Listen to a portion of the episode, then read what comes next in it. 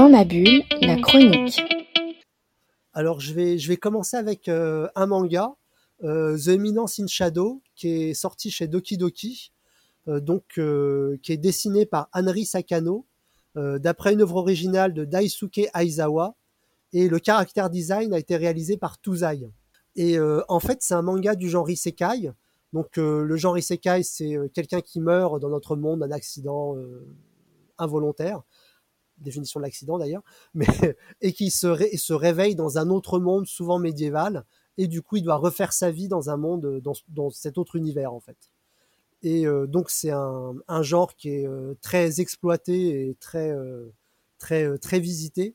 Là, ce qui était intéressant dans cette série, c'est que le héros, son ambition déjà dans le monde réel, dans notre monde, c'était de devenir l'éminence de l'ombre, d'où le titre Éminence in Shadow, c'est-à-dire celui caché qui manipule tout le monde et qui fait ce qu'il veut euh, euh, des uns et des autres, en fait, le, marionnettiste. Euh, et, du coup, une fois réincarné dans ce monde médiéval où la magie règne, il se dit ah mais là j'ai une vraie chance de réaliser mon rêve et de devenir le gars qui va manipuler tout le monde.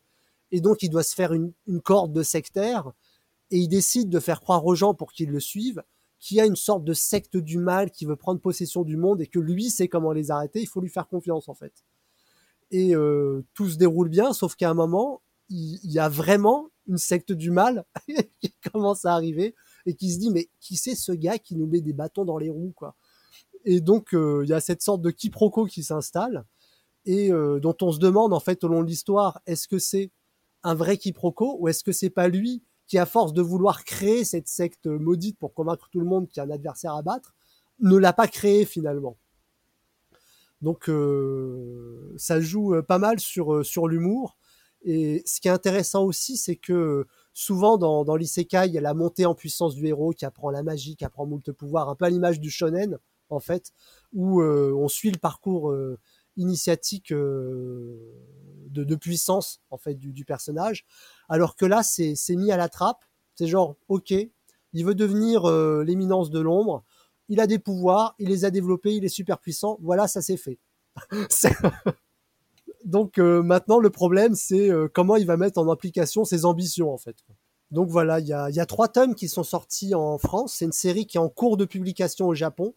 Donc on n'a pas encore vraiment idée de combien de tomes ça va durer. Euh, ce qui est assez intéressant, c'est que euh, c'est le genre de série qui, gagne à se résoudre euh, pas sur 150 tomes en fait, quoi, pour pas tomber dans l'épuisement. Donc on, espère que les auteurs arriveront à, trouver le juste dosage pour la durée de la série. Dans ma bulle, la chronique.